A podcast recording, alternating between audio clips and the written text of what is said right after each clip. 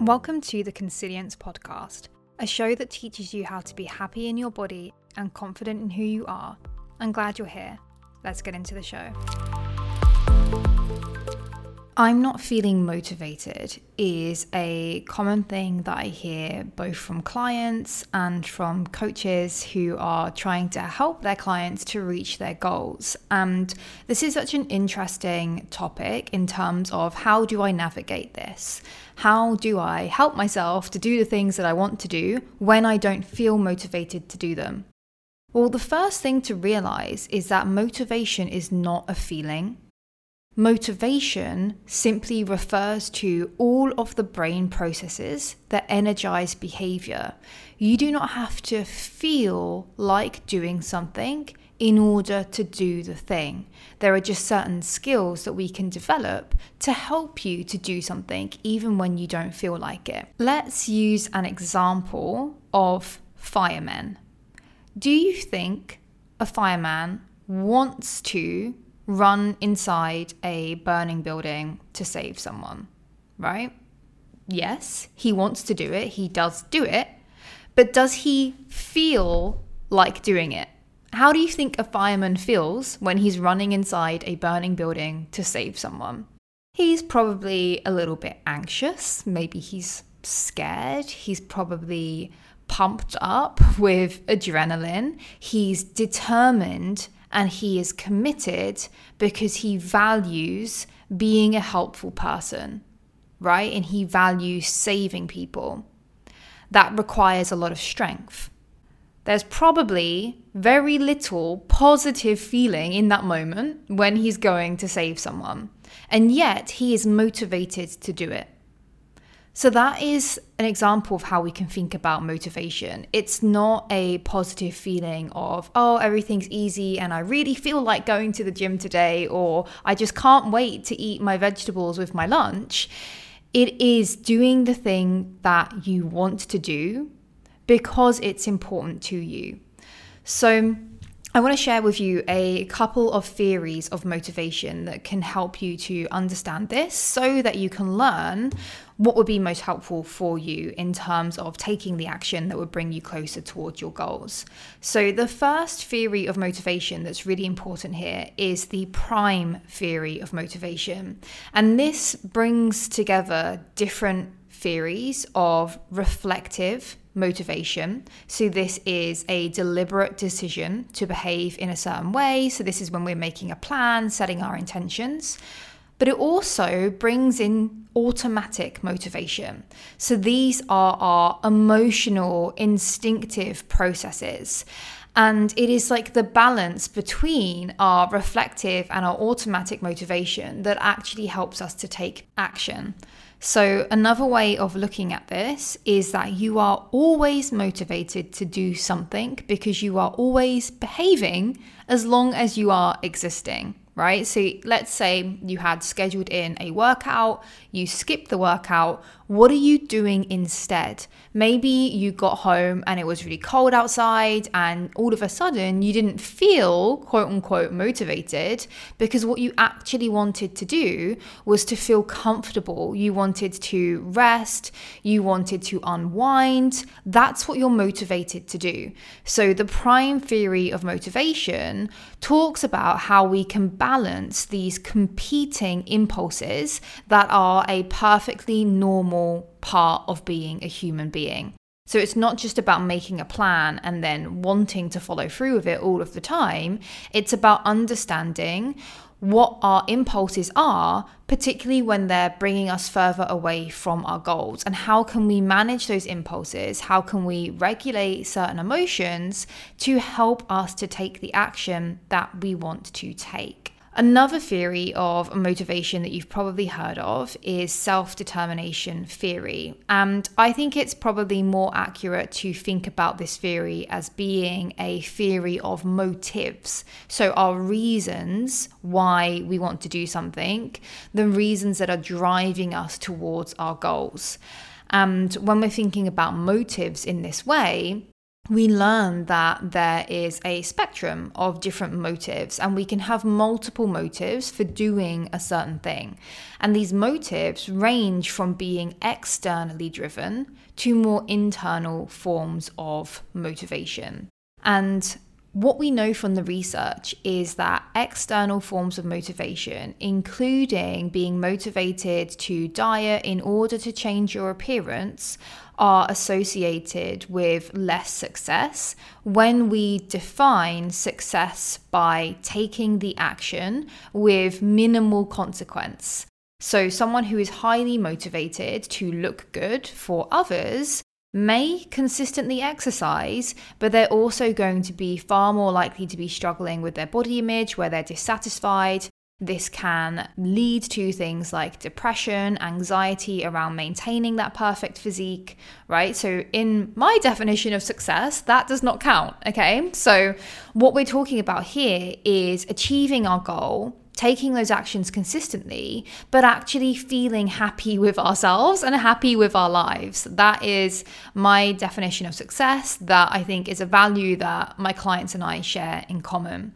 So, when we're thinking about what is a helpful motive, those tend to be the more internal forms of motivation. And as I said, you can have multiple motives. So it's not that we don't care about how we look, it's that that motive doesn't supersede more internal motives and it doesn't compete with other areas of our lives. For example, are we sacrificing our entire lives just to look good? Or do we chase a flourishing life? We choose to eat well and to move our bodies because it supports our health, it helps us to feel our best. We can focus better, we have more energy to do the things that are important to us, and the cherry on top is liking your body, right? So, that is an example of a more internally driven motive for eating well and exercising. So that's what you need to understand about motivation. It includes reflective motivation, our plans, our goals, our decisions to behave in a particular way.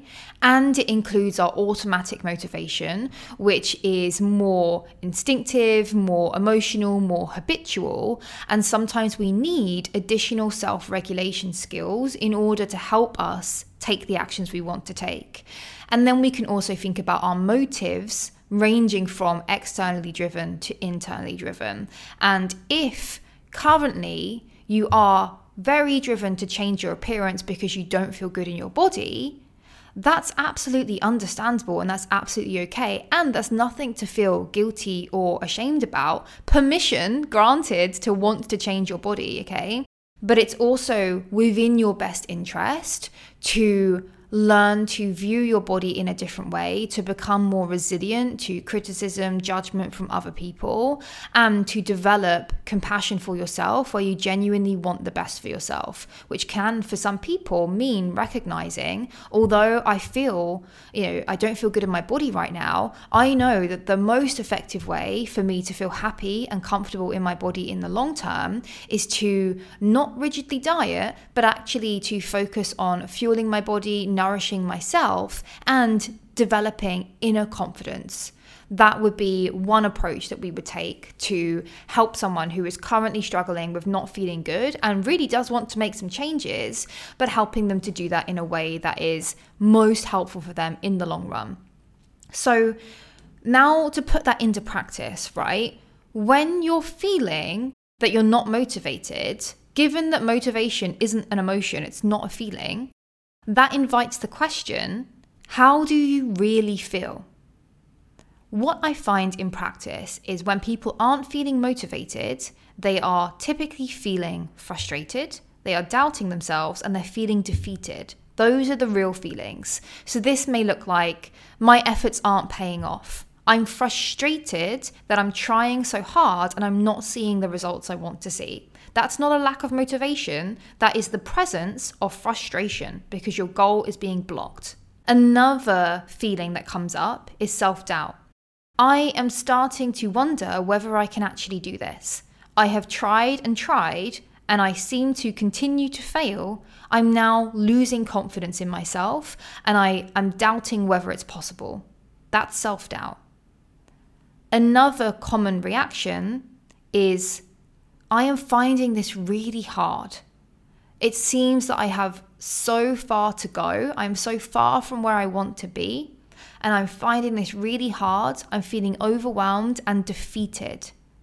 I want to stop trying, right? That's what's really going on for most people.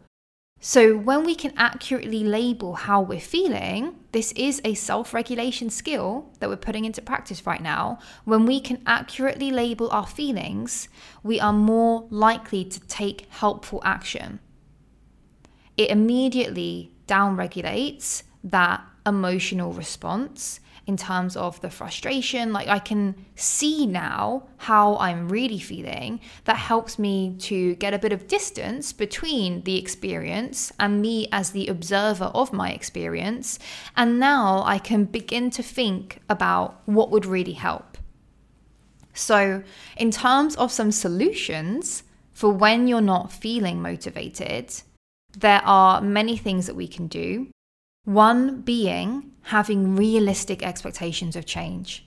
The research suggests that, in general, we expect a change to be easier than what it really is. We expect change to happen quicker than what it really does. And we expect that there are fewer costs to changing than what there really are. So, having realistic expectations of change can actually help to mitigate some of those feelings of frustration because we feel like we're not doing something right, we feel like it's not happening fast enough, and the reality is we might be exactly where we are expected to be because change is not supposed to be easy. And telling yourself, I should be finding this easy, does not help you to make more progress. So, this was a realization that a client had recently we are working together to address some of his perfectionist thinking and feelings and behaviors. And ultimately, when you have really high standards of yourself, not just in what you can achieve, but again, how easy you expect things to be, this is common for people who have done very well in life like in terms of for example through childhood maybe you did very well academically you were rewarded for how like competent you are. You tend to learn that things should be easy. I should always do well. And that is not reality. When you're trying to do something new when you're trying to change a behavior that can be challenging and is very likely to be challenging and I think one trap that people fall into when it comes to eating behaviors in particular is that we look around us and we're like, oh, everyone else seems to find this easy. All it is is eating well. Why can't I do it? It's not that hard. That is such a common thought process, and that reflects a lack of understanding about the complexities of eating regulation and how there are so many different factors that go into this and that it's not as easy. It's not an even level playing field, right? So some people have advantages when it comes to being able to regulate their eating behaviors. So, comparing yourself to other people, believing and telling yourself that it should be easy is likely to bring you further away from where you want to be because it creates more frustration. And we tend not to handle frustration very well, which brings us back to the second point in terms of solutions is building frustration tolerance. So when things are hard, when things are uncomfortable, can I still do the thing that I want to do? So this may be, you know, the weather's really shitty outside and I want to go to the gym. Like I, I have a part of me that wants to go, the intention is there, but the drive is not there because I'm finding it hard to get myself outside when it's cold, when it's dark, when it's raining, right?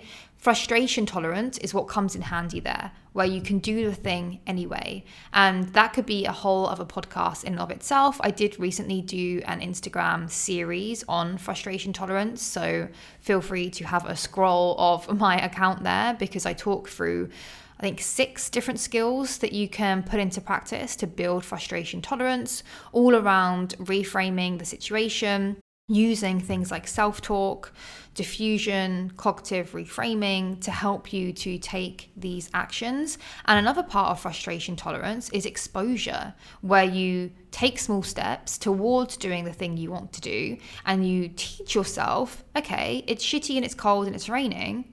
And that's okay because I can bear it and I can still do the thing that I want to do, right? So that was a quick um, overview of frustration tolerance. But as I said, I could probably do a whole podcast on that because it's one of the skills that most people need to spend some intentional time, right, practicing and developing.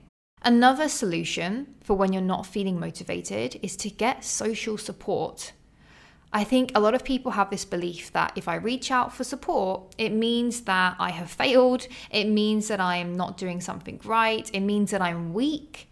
Whereas the reality is, human beings are a social species. We have emotional regulation systems that evolved for cooperation and working with others, right? And it's about taking advantage of that and recognizing that seeking support is less about admitting defeat and more about demanding better because that support could be out there, whether that's friends, family. You know, again, I've got a client who wants to run more regularly.